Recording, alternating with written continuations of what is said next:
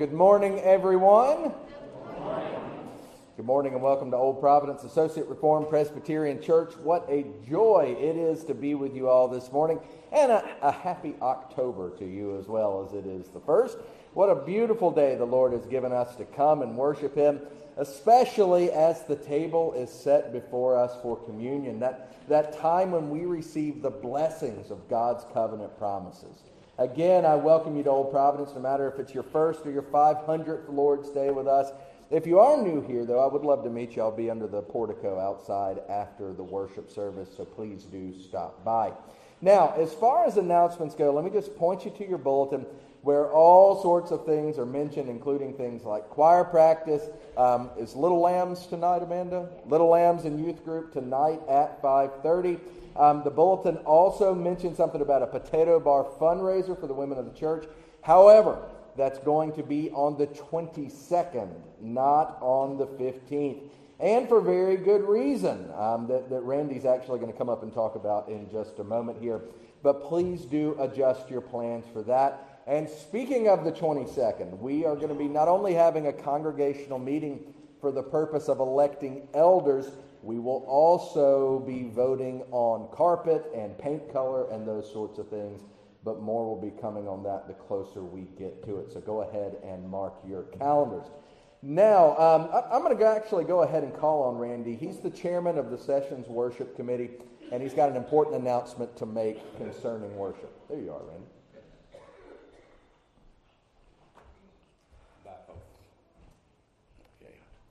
Good morning, family.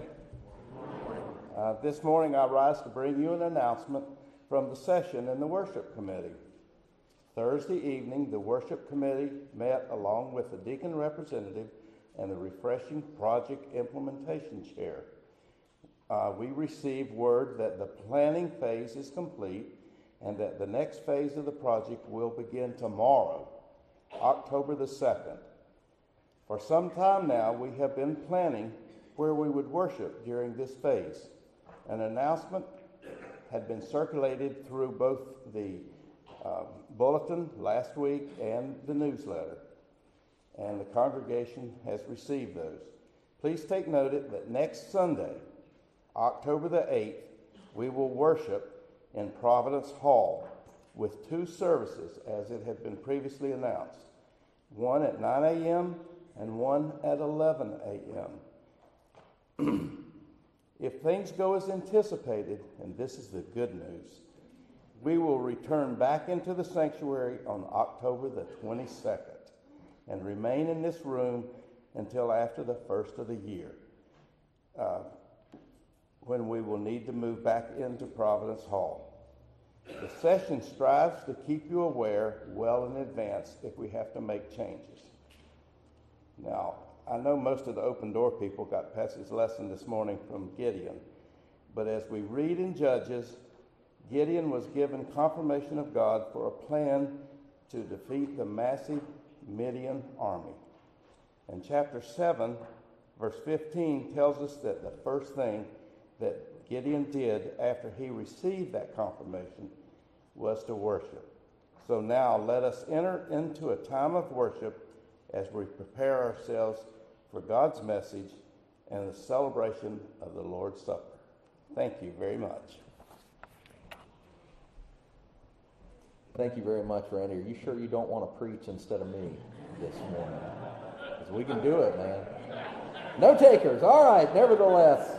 No, so as Randy announced for the next couple of weeks, right, it, it, it's going to be some changes. We'll get through it together. It's only two weeks. But please do uh, employ patience. Maybe if you got the newsletter, you got my article about that. But hopefully it will just be two weeks. But it's an exciting thing that the Lord is working here at Old Providence. It's, it's an exciting thing that we have too many people to fit in Providence Hall for one worship service. So we need to go to two. So let's keep the proper perspective as we go through this time together. Now, as far as the bulletin goes, there's other announcements. I'm going to let you find those. But I will note that as it's a communion Sunday, there's no children's church or children's message. Um, but parents, do engage your children over what they see here today. Um, also, today we are taking up a special offering with the, the different colored envelopes for missions. And the entire proceeds of this are going to the Cochrans. Uh, Michael came and preached just a couple of months ago from me up here. Deacons, y'all are meeting right over here. Look for Nat after the worship service. Um, if y'all have any questions about anything, please let me know, let Randy know. Now, again, what a joy it is. The Lord has given us this time. He has carved out this portion for us so that we can come together and worship Him. Let's prepare our hearts now as Donna leads us in the prayer.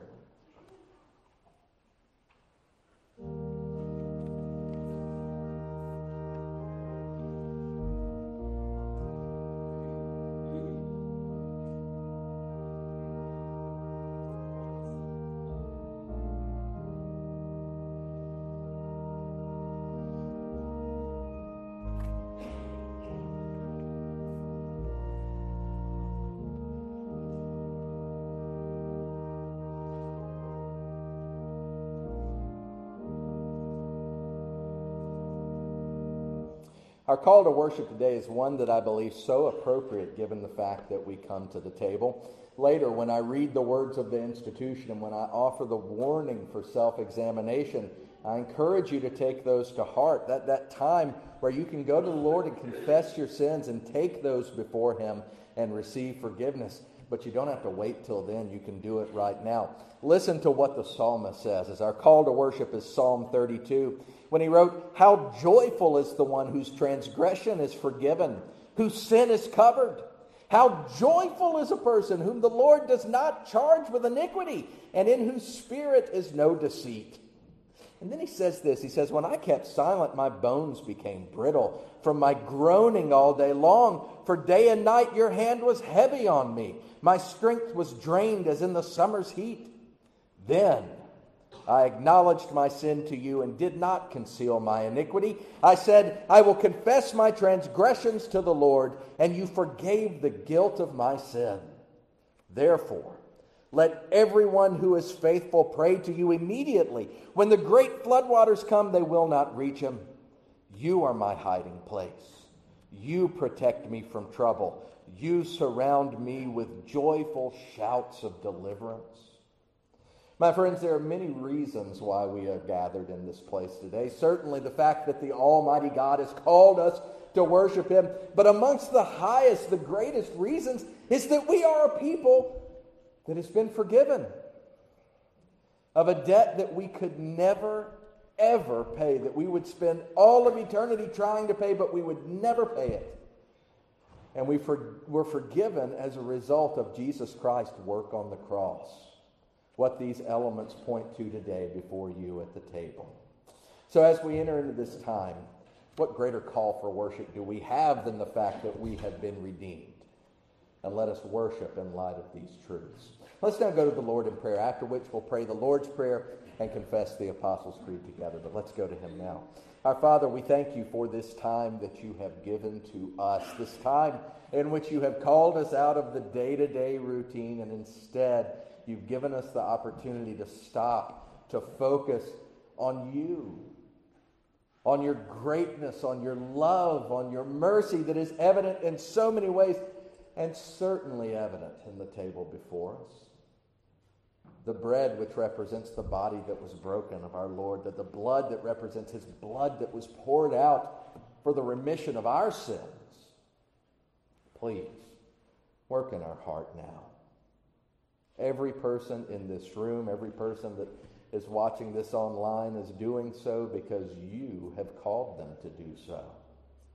And it's for your reasons, for your plan for their lives. So please work in our hearts now that we would have understanding, that we would be filled with joy. And in that joy, we would unite together and proclaim the greatness of Christ. We pray this and all things in Christ's name, and we pray as he taught us to pray by saying, Our Father, who art in heaven, hallowed be thy name. Thy kingdom come, thy will be done, on earth as it is in heaven. Give us this day our daily bread, and forgive us our debts as we forgive our debtors. And lead us not into temptation, but deliver us from evil. For thine is the kingdom and the power and the glory forever. Amen. Amen indeed. And now, as we say the Apostles' Creed together, let me ask you, Christian, what is it that you believe? I believe in God the Father Almighty, maker of heaven and earth, and in Jesus Christ, his only Son, our Lord, who was conceived by the Holy Spirit, born of the Virgin Mary, suffered under Pontius Pilate, was crucified, died, and was buried. The third day he rose again from the dead. He ascended into heaven and sits at the right hand of God the Father Almighty. From thence he will come to judge the living and the dead. I believe in the Holy Spirit, the holy Christian church, the communion of saints, the forgiveness of sins, the resurrection of the body, and the life everlasting. Amen. Amen indeed. Now let's continue worshiping by taking our hymn books. The words, of course, are on the screen as we sing together hymn 140 Rejoice! The Lord is King. Hymn number 140.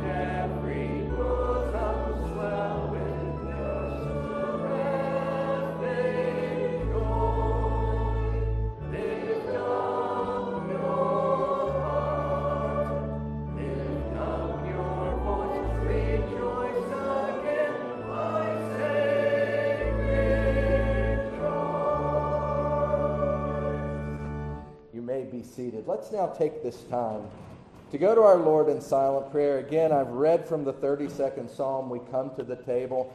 Take this time to go to the Lord, confessing those things that you need to take before Him.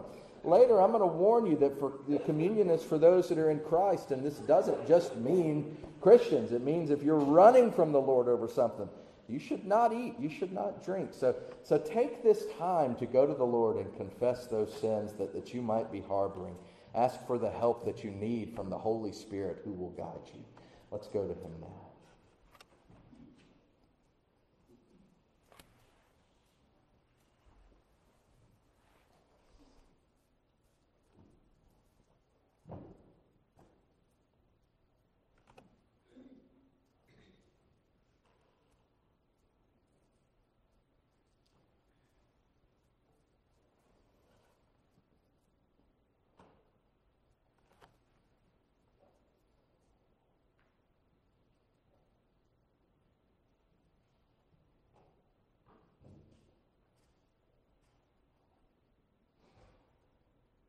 Eternal God and Heavenly Father, while we have many reasons to celebrate, while we have many reasons to come and worship you, let it not escape us that you are so gracious and merciful, that you are so loving, and that you have freed us from death, from hell, but also the bondage of sin.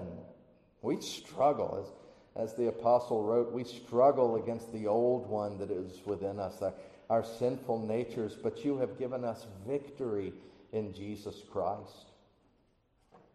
As you have called us to this place today, we marvel at your magnificence, but we must recognize also our own shortcomings, our own sinfulness. Please, please work in our hearts, Father, if we don't. Let us see those things. Wash even our tears that we would cry as we don't recognize these things. Instead, working in our hearts, let us see.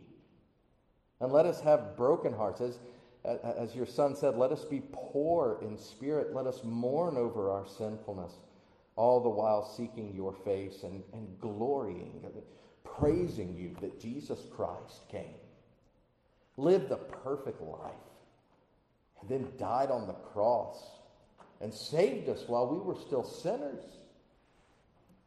Father, we can't go back and, and, and undo those things that we have done or failed to do, but we can go forward. And we know that we don't go forward alone.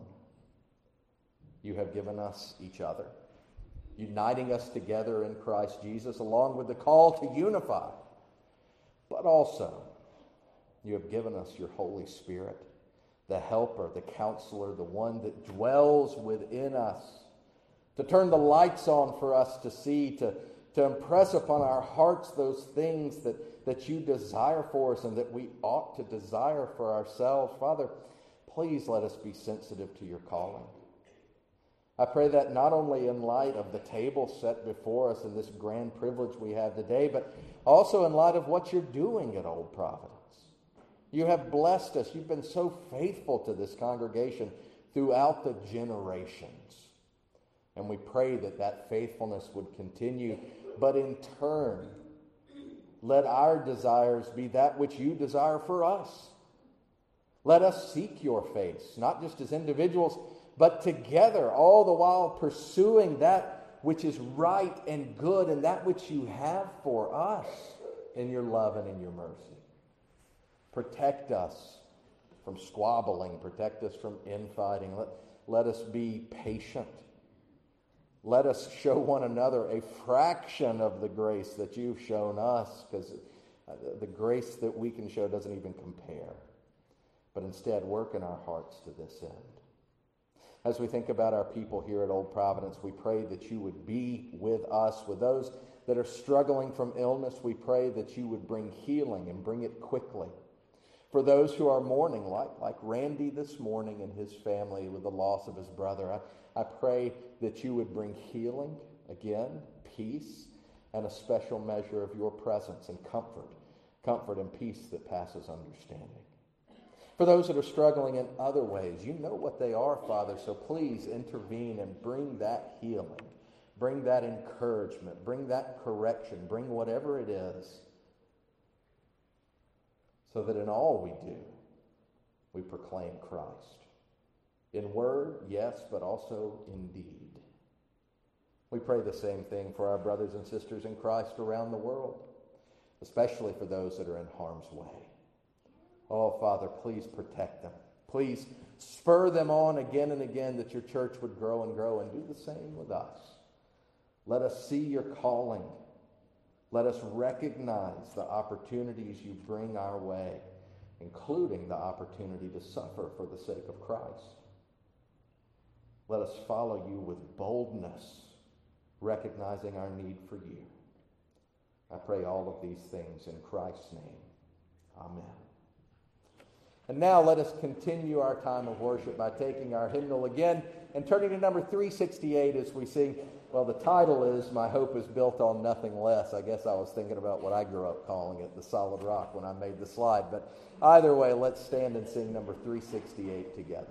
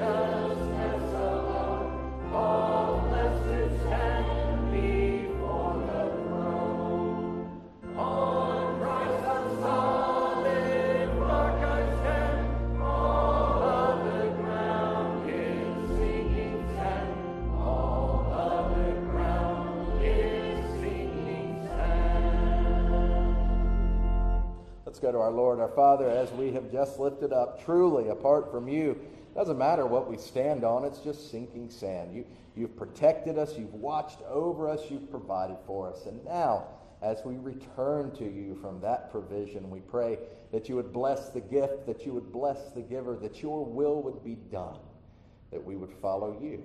And we pray it all in Christ's name. Amen. Maybe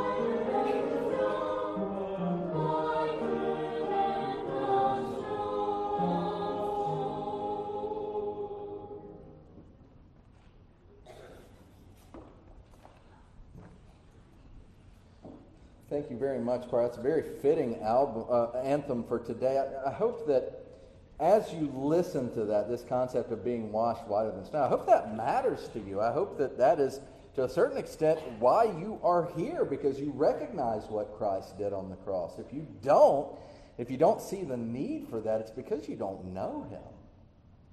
Look, I, I don't want to preach before I preach, but really and truly, the, the fact of the matter is that God is holy. And if you're unholy, you can't be in his presence. And the only way you can be made holy is through the blood of Jesus Christ, to be washed whiter than snow, as we have just heard. So I hope that that is your view of Christ. I hope that you come today with that sense of appreciation because, my friends, the table is set before us. And it is the Lord's table, and it's filled with the elements for the Lord's Supper, that time in which we are lifted spiritually into the presence of Christ to receive the benefits of what it means to belong to Him. And while these elements first point to our Lord's sacrifice, as I've just talked about it, 2 Corinthians 5.21, God made him who had no sin to be sin for us, so that in him we might become the righteousness of God. While communion points to this truth, first and foremost, it points to another subject too. A subject that, on the one hand, we know all about on the surface level. But on the other hand, we really don't have that much experience with, at least not the subject that this table points to. Now, what is it? Enough mystery. The subject that the table points to, apart from Christ's sacrifice, is suffering. Yes, it points to the Lord's suffering, the Lord's sacrifice, we're reminded in His Word, right? When I read the institution, the words of the institution later, that, that, that, that this points to Christ's suffering that we proclaim when we eat and when we drink. But this table doesn't only point to the Lord's suffering. No, it, it also points to the suffering we're called to have, that we're called to go through. We are called to suffer for the Lord and for the Lord's sake. And this is that side of suffering. This is that deeper level of suffering that most of us simply do not understand, not on its deepest level. Hence our, our passage today. Where we find ourselves today as we focus on the book of Philippians is at the end of chapter 1, where the apostle, and, and forget about Paul, he, he's the human author, right? But this is God's word.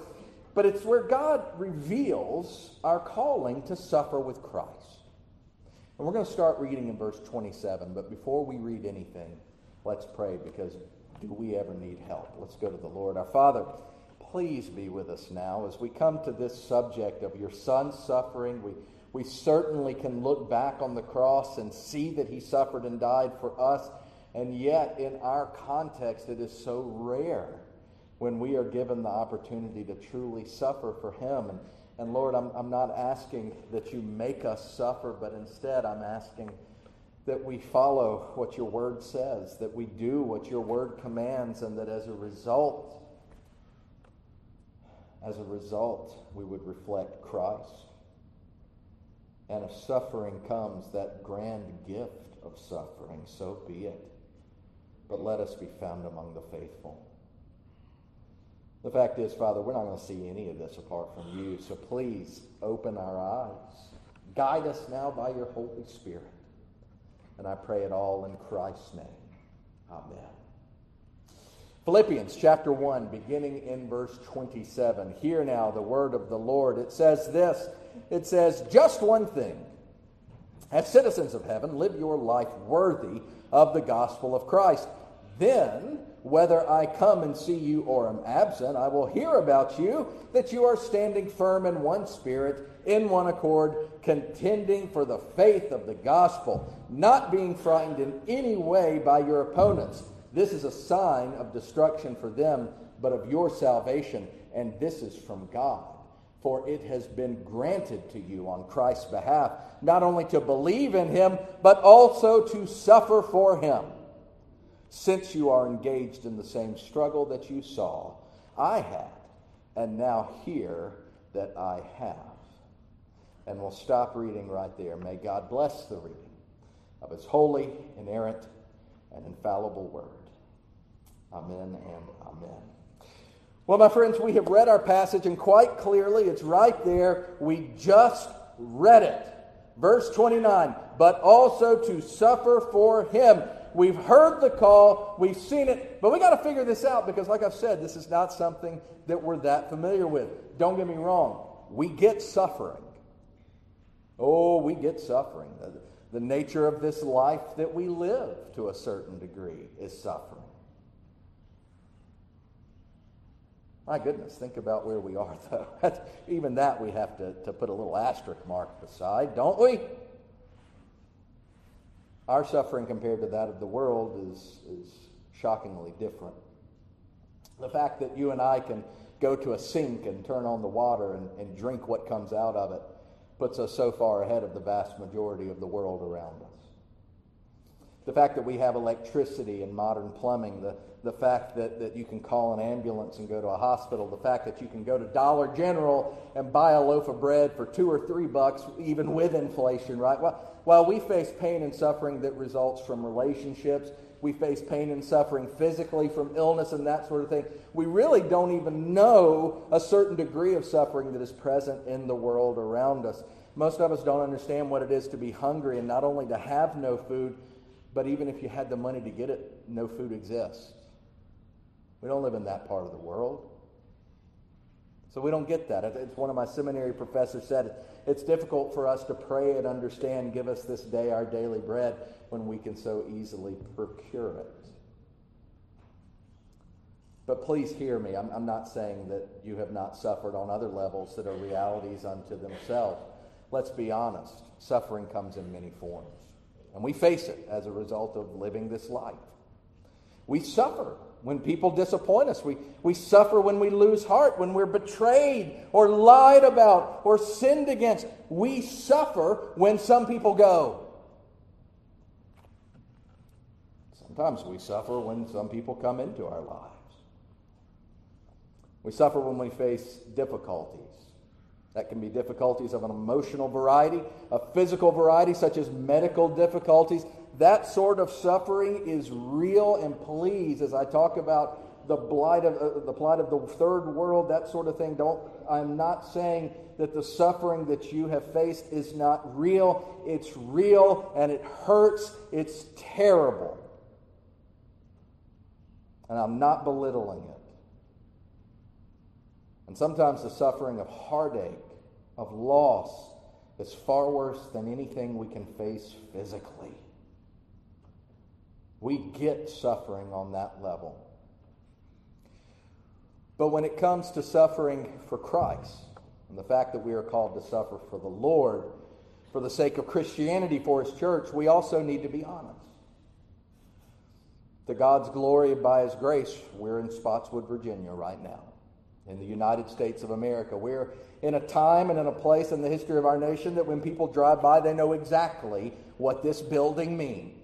And just in case there was any doubt, we put a sign out front, not only advertising what we are, but when we meet together. Without a doubt, without a doubt, it's becoming more difficult to be a, Bible believing church in America, okay? And, and without a doubt, persecution of Christianity in America on an economic level is starting to really crop up. But again, let's be honest. When you compare the suffering for Christ that we face to that that is going on in the world around us, there is no comparison. We don't have to worry this morning about being rushed by fundamentalist Hindus who will beat us to death for worshiping Jesus like they do in India. We don't have to worry about ISIS coming in and murdering us and burning down this building like they do in Nigeria or other ISIS controlled countries. We don't have to worry about what North Korean Christians have to worry about if they happen to find a Bible, their black bag. And not only them, but the past two generations. You know, for having a Bible, it's a three generation punishment in North Korea. It's not only you, it's your parents, it's your grandparents if they haven't starved to death yet, that get arrested, some of which fed to wild dogs for sport. We don't have to worry about Christians in China like they do being placed in a concentration camp or having our organs harvested just for the sake of being Christians. And I'm not talking about things that happened in the past, I'm talking about things that happen today. So, again, while we know what suffering is due to the human condition that we all experience as the followers of Christ, we do not have that same level of understanding for suffering for the sake of Christ that our brothers and sisters in faith around the world and across time, for that matter, have faced. So, what do we do? Verse 27, just one thing. As citizens of heaven, live your life worthy of the gospel of Christ. That's what we do. We don't go looking to suffer. But instead, a message is conveyed here that right from the start, I'll tell you the overall meaning of this. It's when you live as citizens of heaven, a life worthy of the gospel of Christ. You don't have to look for suffering, suffering finds you. Because when you do this, it's so drastically different from what's in the world around you. A world full of death. And that world, when you do this, you represent life. A world full of darkness but when you do this, you're the light. And nothing's changed in 2,000 years. When Jesus, the light of the world, came, the darkness sought to overcome it, but couldn't. So it is with the beloved of God, which you are, if you are a follower of Christ. Realize that our passage points us to a universal truth for all Christians in all places across all times, and it's this no matter what your circumstances, our calling if you had to pick one line, it's to live a life worthy of the gospel. Again, this doesn't mean looking for suffering. It doesn't go, mean going out of your way to create suffering. Instead, it means living a life worthy of the gospel of Christ. Why? Because no matter what your address is on, an envelope, your, your, your, your, your mailbox, it doesn't matter. If you belong to Christ, that means this world is not your home. You are a citizen, actually, of heaven. And a place has already been prepared to you, according to Jesus in John 14. It starts here. But then what do you do? Well, the answer is revealed in the last part of verse 27. It says, Then, whether I come and see you or am absent, I will hear about you that you are standing firm in one spirit, in one accord, contending together for the faith of the gospel. After Paul tells them that they are no, the residents of heaven, by extension, he says the same to us. He then gives his call live lives worthy of the gospel. And after he tells them this, he tells them how to do it. What does it mean to live a life worthy of the gospel of Christ? Number one, it means to stand firm in one spirit, in one accord, as we just read. In other words, stick together as the followers of Christ. That's how you live a life worthy of the gospel. Make sure that you are united together. And that's got some things built into it, right? You're not going to be united with Christians that you don't know and you never see. So we're called not only to worship together, but to spend time with one another, to know each other. But we cannot miss that vital piece of unity. Remember what Jesus said just prior to his crucifixion and subsequent resurrection. Of all the things that he could have prayed for. In John 17, Jesus prayed this. He said, I do not ask for these only, but also for those who will believe in me through their word, that they may all be one. Just as you are, Father, or just as you, Father, are in me, and I am in you, that they also may be in us. Why? So that the world may believe that you have sent me. Think about that. Y'all, what Jesus has said is the validity of his message is based off of our unity. Our unity. Verse 22 The glory that you have given me, I have given to them, that they may be one, even as we are one. I and them, and you and me, that they may become perfectly one, so that the world may know. Know what? That you have sent me and have loved them even as you have loved me. Right there, Jesus says that our unity not only shows the validity of He Himself as the Savior, But our unity points the world to God's real love. Of all the things that Jesus could pray for, he prayed for this that we would be united to one another in Him. Y'all never underestimate the power of unity within the church and its effect on the world around you. Because as much as it tries to present a united front, y'all know that the world is not united. It devours itself on every occasion that it can, right? The, the, but what the church is called to do is totally different. The, the whole paradigm for church growth in the scriptures, it's not programming, it's not any of that stuff. According to the book of Acts, the way that the first church, the early church grew, was by being united together. And then the people on the outside saw something so different in the church from what they saw in the world around them. They had to know. They had to become a part of this thing. They didn't understand it, but it was so different. Y'all, that's the basis of church growth. That's how you live a life worthy of the gospel, by uniting together. But also, he didn't just leave it by saying unite together, he called us to contend for the faith. Contend for the faith. What does this mean? We live a life worthy of the gospel when, you, when we unite over contending for the gospel, when, when we stand by the things that Jesus taught, by what he preached, when he said, I'm the way, I'm the truth, I'm the life. No man comes to the Father through me. Contending for the faith means standing up for this. Not treating Christianity as though it's just one of many different world religions and there's lots of ways to get to God, whoever he or she may be. That's the philosophy of the world around you, and it's the philosophy of hell. We're called to contend. We contend for the faith that, and we live lives worthy of the gospel when we stand up to the rising cultural tide around us of denying truth, denying Jesus, denying God's word we live lives worthy of the gospel, the good news of Jesus, when we proclaim that we know him, when we love him, when we belong to him, and when we let other people see it. We contend for the faith when we stand up for Jesus, and we do so unashamedly and without fear. Now, this is where things go from preaching to meddling and things get tricky here, right? We do this without fear of what people think about us, without fear of what the world might just do to us. This is why verse 28 continues as it does by saying, not being frightened. He says, contend by, for the faith, not being frightened in any way by your opponents. And then he says, this is a sign of destruction for them, but of your salvation. And this is from God. You know, there's a promise here. And something is revealed in it. There's lots of ways to say it, but God knows. That's the first promise here. Don't think for one second that God doesn't see when people attack the church.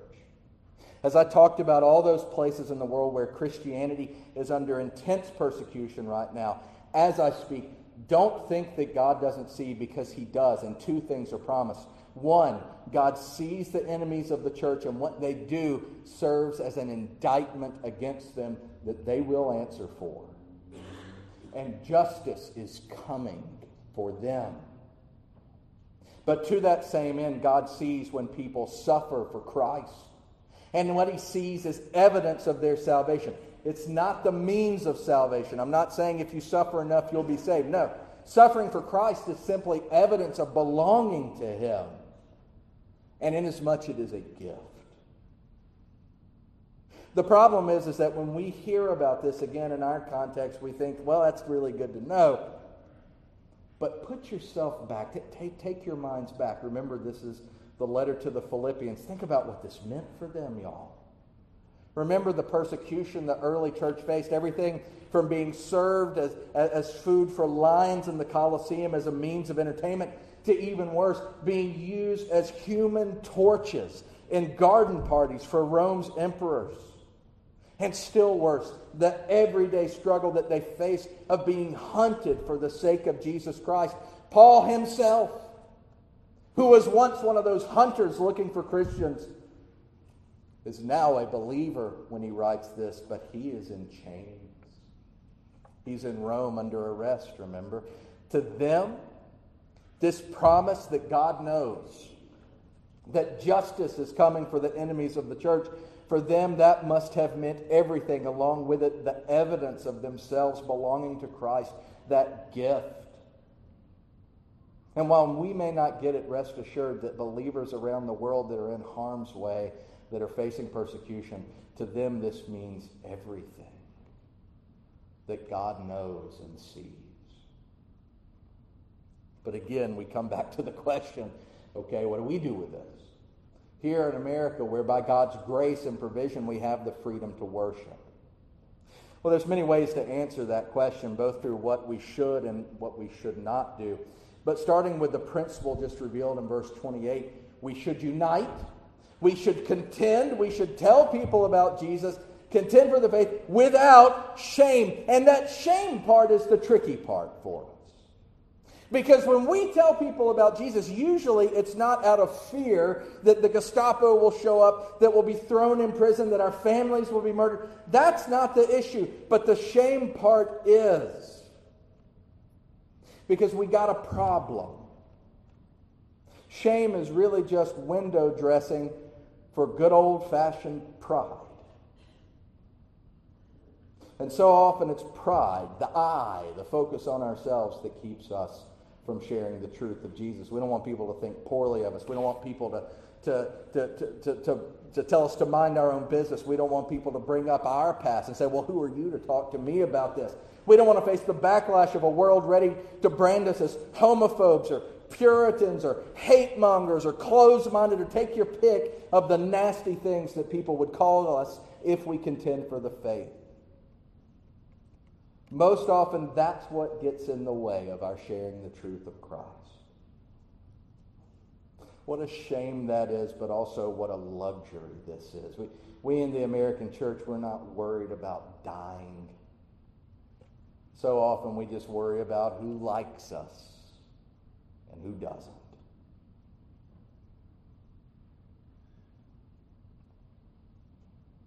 The end result of this is what you find in the American church, though. Just like I said, God knows and God sees, and punishment comes to those who persecute the church. It cuts both ways. Because as a result of our not uniting together, as a result of our not contending for the faith, behold the world around you. Behold what Christianity has become. It's because we haven't lived lives worthy of the gospel, as verse 27 says, that we find ourselves in the American church where we are now. Y'all, the fact is this there's no suffering for Christ in America because there's nothing to suffer for, by and large. The reason Satan's not attacking the most part of the, the largest part of the church is because what is there to attack? He's got so much of what calls itself the church exactly where he wants it. Why would he disrupt anything?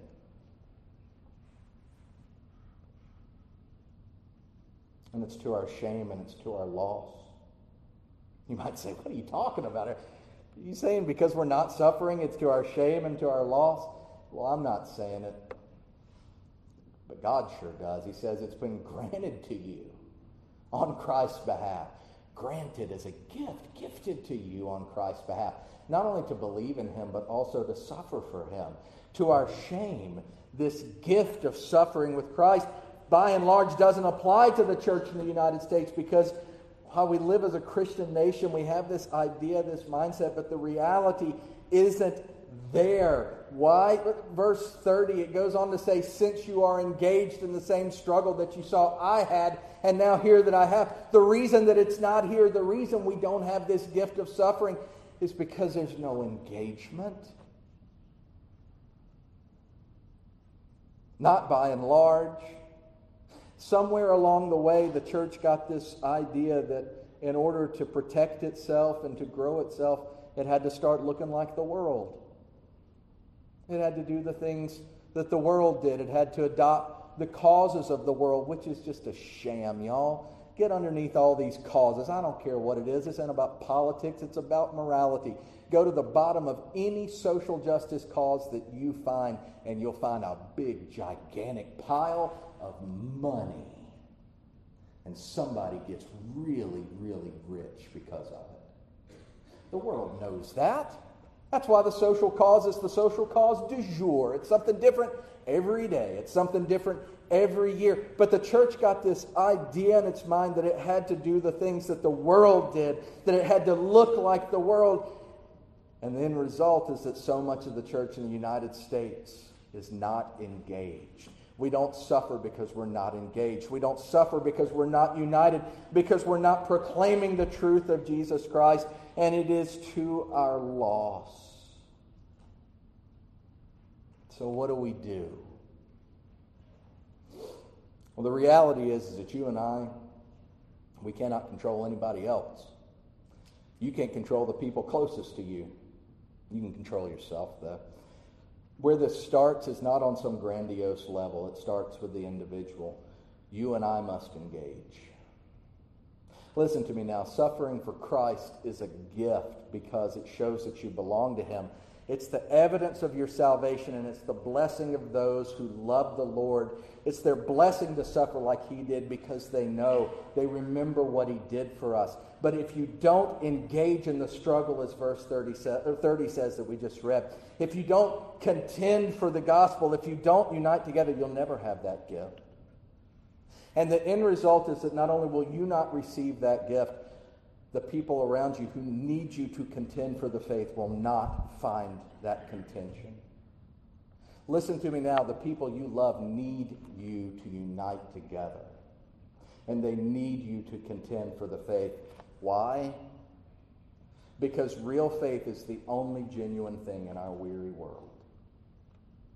Real faith points to the good news of Jesus. And God gives you and me opportunities to share the truth of Christ with people all around us that are going to hell. And if you're guilty like I am of missing them, if you're guilty like I am of not contending for the faith, of not uniting together, now's the time we stop.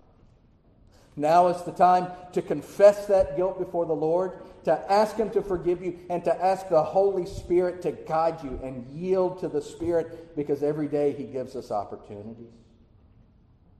I've referenced this already, but in just a moment, I'm going to read the words of the institution wherein we're told that when we eat the bread and drink from the cup, we proclaim Christ until He returns. Let today be the start. Can't go back, but you can go forward. But y'all realize that the bread and the cup, as wonderful as they are, what they point to, that's not where everything starts for you. It's got to start in your relationship with the Lord. First off, do you know Him? If you don't, turn to Him now. Ask Him to save you, and He will. Ask Him to be Lord of your life, and He will. And then you too can be united to the people of God, and you can contend for the faith. But if you've done that, as you're going to hear in a moment, I'll call on you to examine your own heart. Confess what you need to before the Lord, and then take and eat, take and drink all of it. And in so doing, you too can contend for the faith. But don't let it stop there. Stand up for truth. Tell others about Jesus and his love. Take the cup of blessing and pay to God the vows that you owe, as we will sing in a moment. But also remember that this table, this in this table, God uses it to cut through the things of this world that don't really matter, and He pulls us back to what does. That we're sinners saved by grace, that He loved us so much He sent His Son to die for us, to free us, and let us unite under that. Let us be united together Y'all, really and truly, the communion schedule was set months and months ago. It's by no mistake that this big refreshing project starts tomorrow. And he calls us to the table today. Y'all, I, I really went back and forth about what I was going to say about this. I was having a talk with my good friend Kyle Sims this week about a completely different subject. And he said, You know, when you go into something, your problem is you don't just tiptoe in, you don't just wade into the water, you do a cannonball into whatever it is. And as it relates to the sermons I preach, one day I will stand to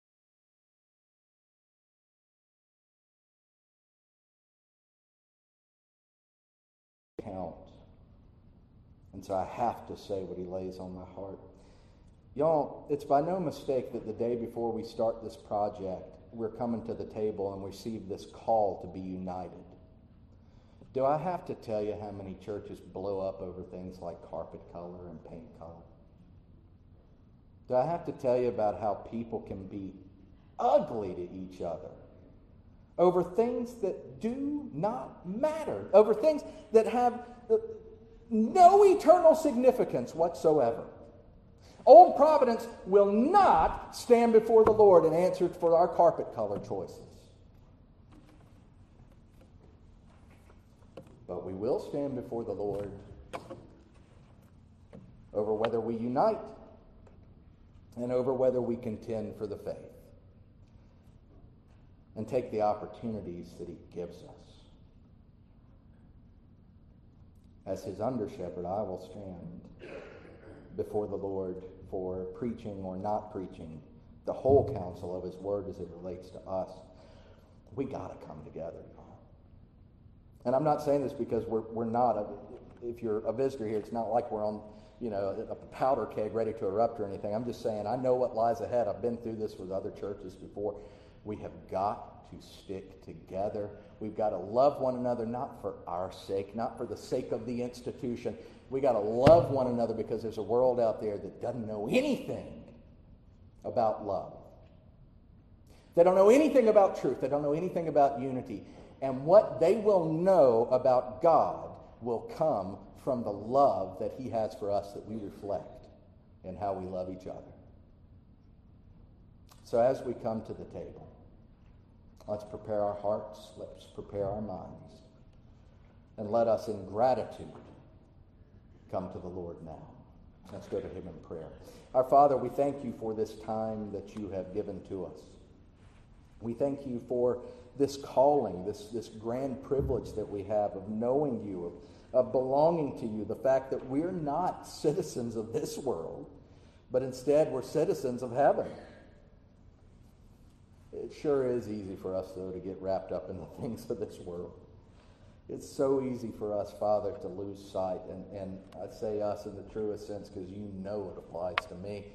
Cut through my heart as we come to the table now, work in my heart that I would see my sin and bring it to you. And any who desires it, please do the same. But protect us, Father. Oh, protect us from the evil one who isn't out there attacking churches. that He's got them right where he wants them, but he's going to attack us because the truth is going out. Please thwart his plans. Let us rise up together as we contend for the faith. And I pray it in Christ's name. Amen. As is our custom when we come to the Lord's table, we sing Bible song number 242, the first two stanzas, and we save the third for after we partake. But I'll invite you now to stand as we sing Bible song number 242, I Love the Lord.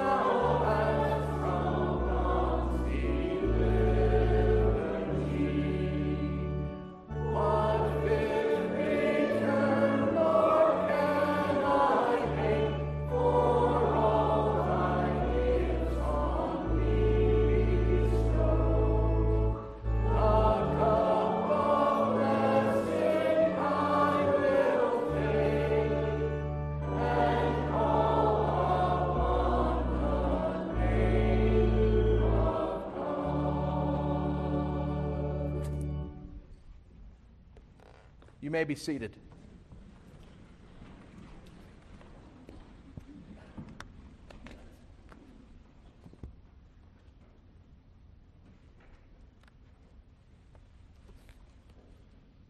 My friends, as the table is prepared before us, let me tell you that you are invited to take communion with us. However, as I have been referencing, be warned. Communion, number one, is for those that belong to the body of Christ.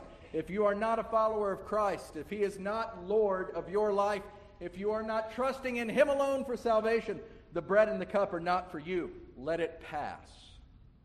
But furthermore, communion is for those who are living in faith. Does that mean living perfect lives? As I've said every time I serve, it does not. Otherwise, none of us could take it, and I certainly could not serve it. But it does mean when you live a life of faith that you are submitting to Christ, that you are examining yourself, that if there's active rebellion against you or against God in you, that, you're handling these things. There should be no active rebellion. If you've got something that you're holding on to, if you've got a sin that you won't let go, if there is sin in your life that your conclusion is, this is just who I am, or God made me this way, I know His Word says this, but fill in the blank. It doesn't matter what you use to fill in the blank. If you're running from God, the bread and the cup are not for you. And it's not just because I'm fencing you from the table in doing this. My friends, it's because I love you. Listen to what God's word says. It says, Therefore, whoever eats the bread or drinks from the cup of the Lord in an unworthy manner will be guilty of sinning against the body and blood of the Lord. A man ought to examine himself before he eats of the bread and drinks of the cup. For anyone who eats and drinks without recognizing the body of the Lord, that means without living faithfully, without turning to Christ in faith, asking Him to forgive you of your sins, but turning to Him in trust. If anyone eats and drinks without recognizing the body of the Lord, he eats and drinks judgment on himself. This is why many among you are weak and sick, and a number of you have died. My friends, this is a beautiful time, but it is a serious time. I'm not saying these things to frighten you away. I'm saying these things so that you will take the time now. In just a moment, I will pray and thank the Lord for his body and his blood.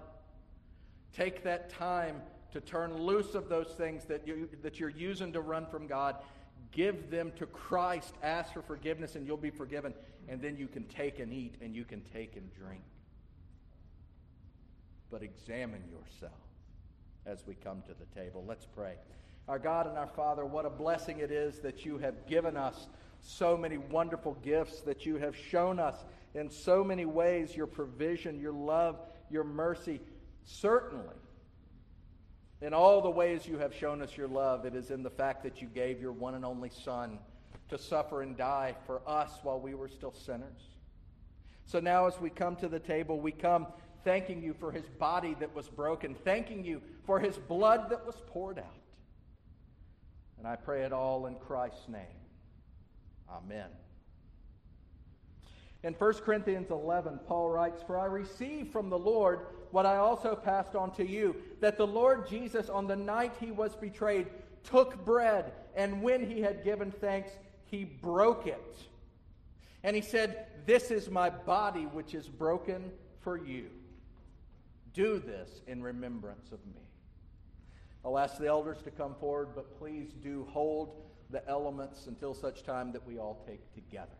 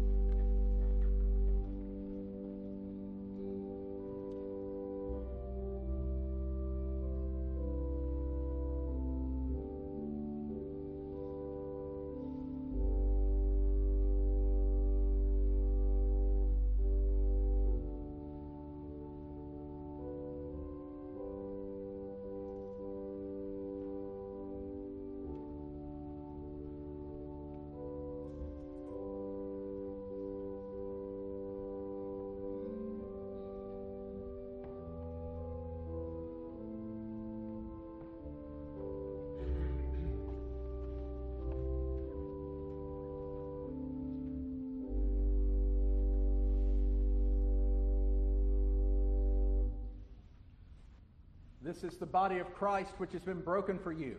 Take and eat all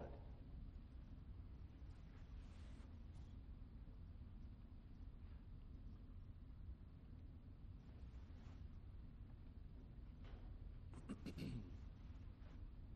Paul goes on to write in 1 Corinthians 11 that in the same way, after supper, he took the cup, saying, This cup is the new covenant in my blood. Do this whenever you drink it in remembrance of me. For whenever you eat this bread and drink from this cup, you proclaim the Lord's death until he returns.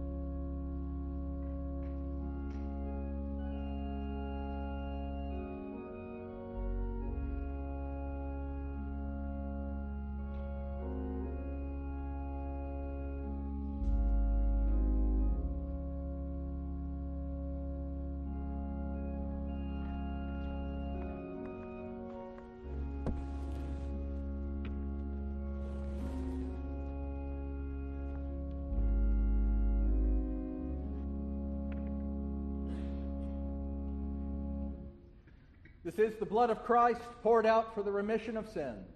Take and drink all of it.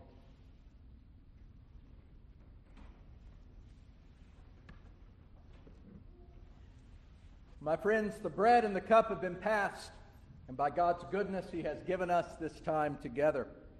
Let us now close by singing the final stanza of 242 I love the Lord. Please stand.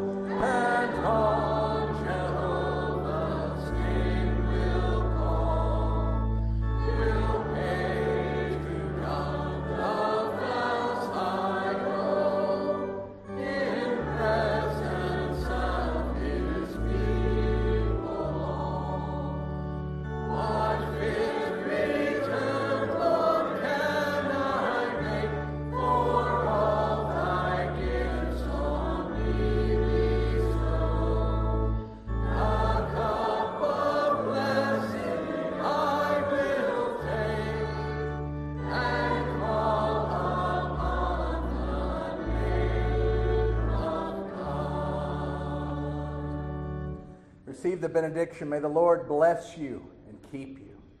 May the Lord cause his face to shine upon you and be gracious to you. May the Lord lift his countenance upon you and give you peace, both now and forevermore. Amen.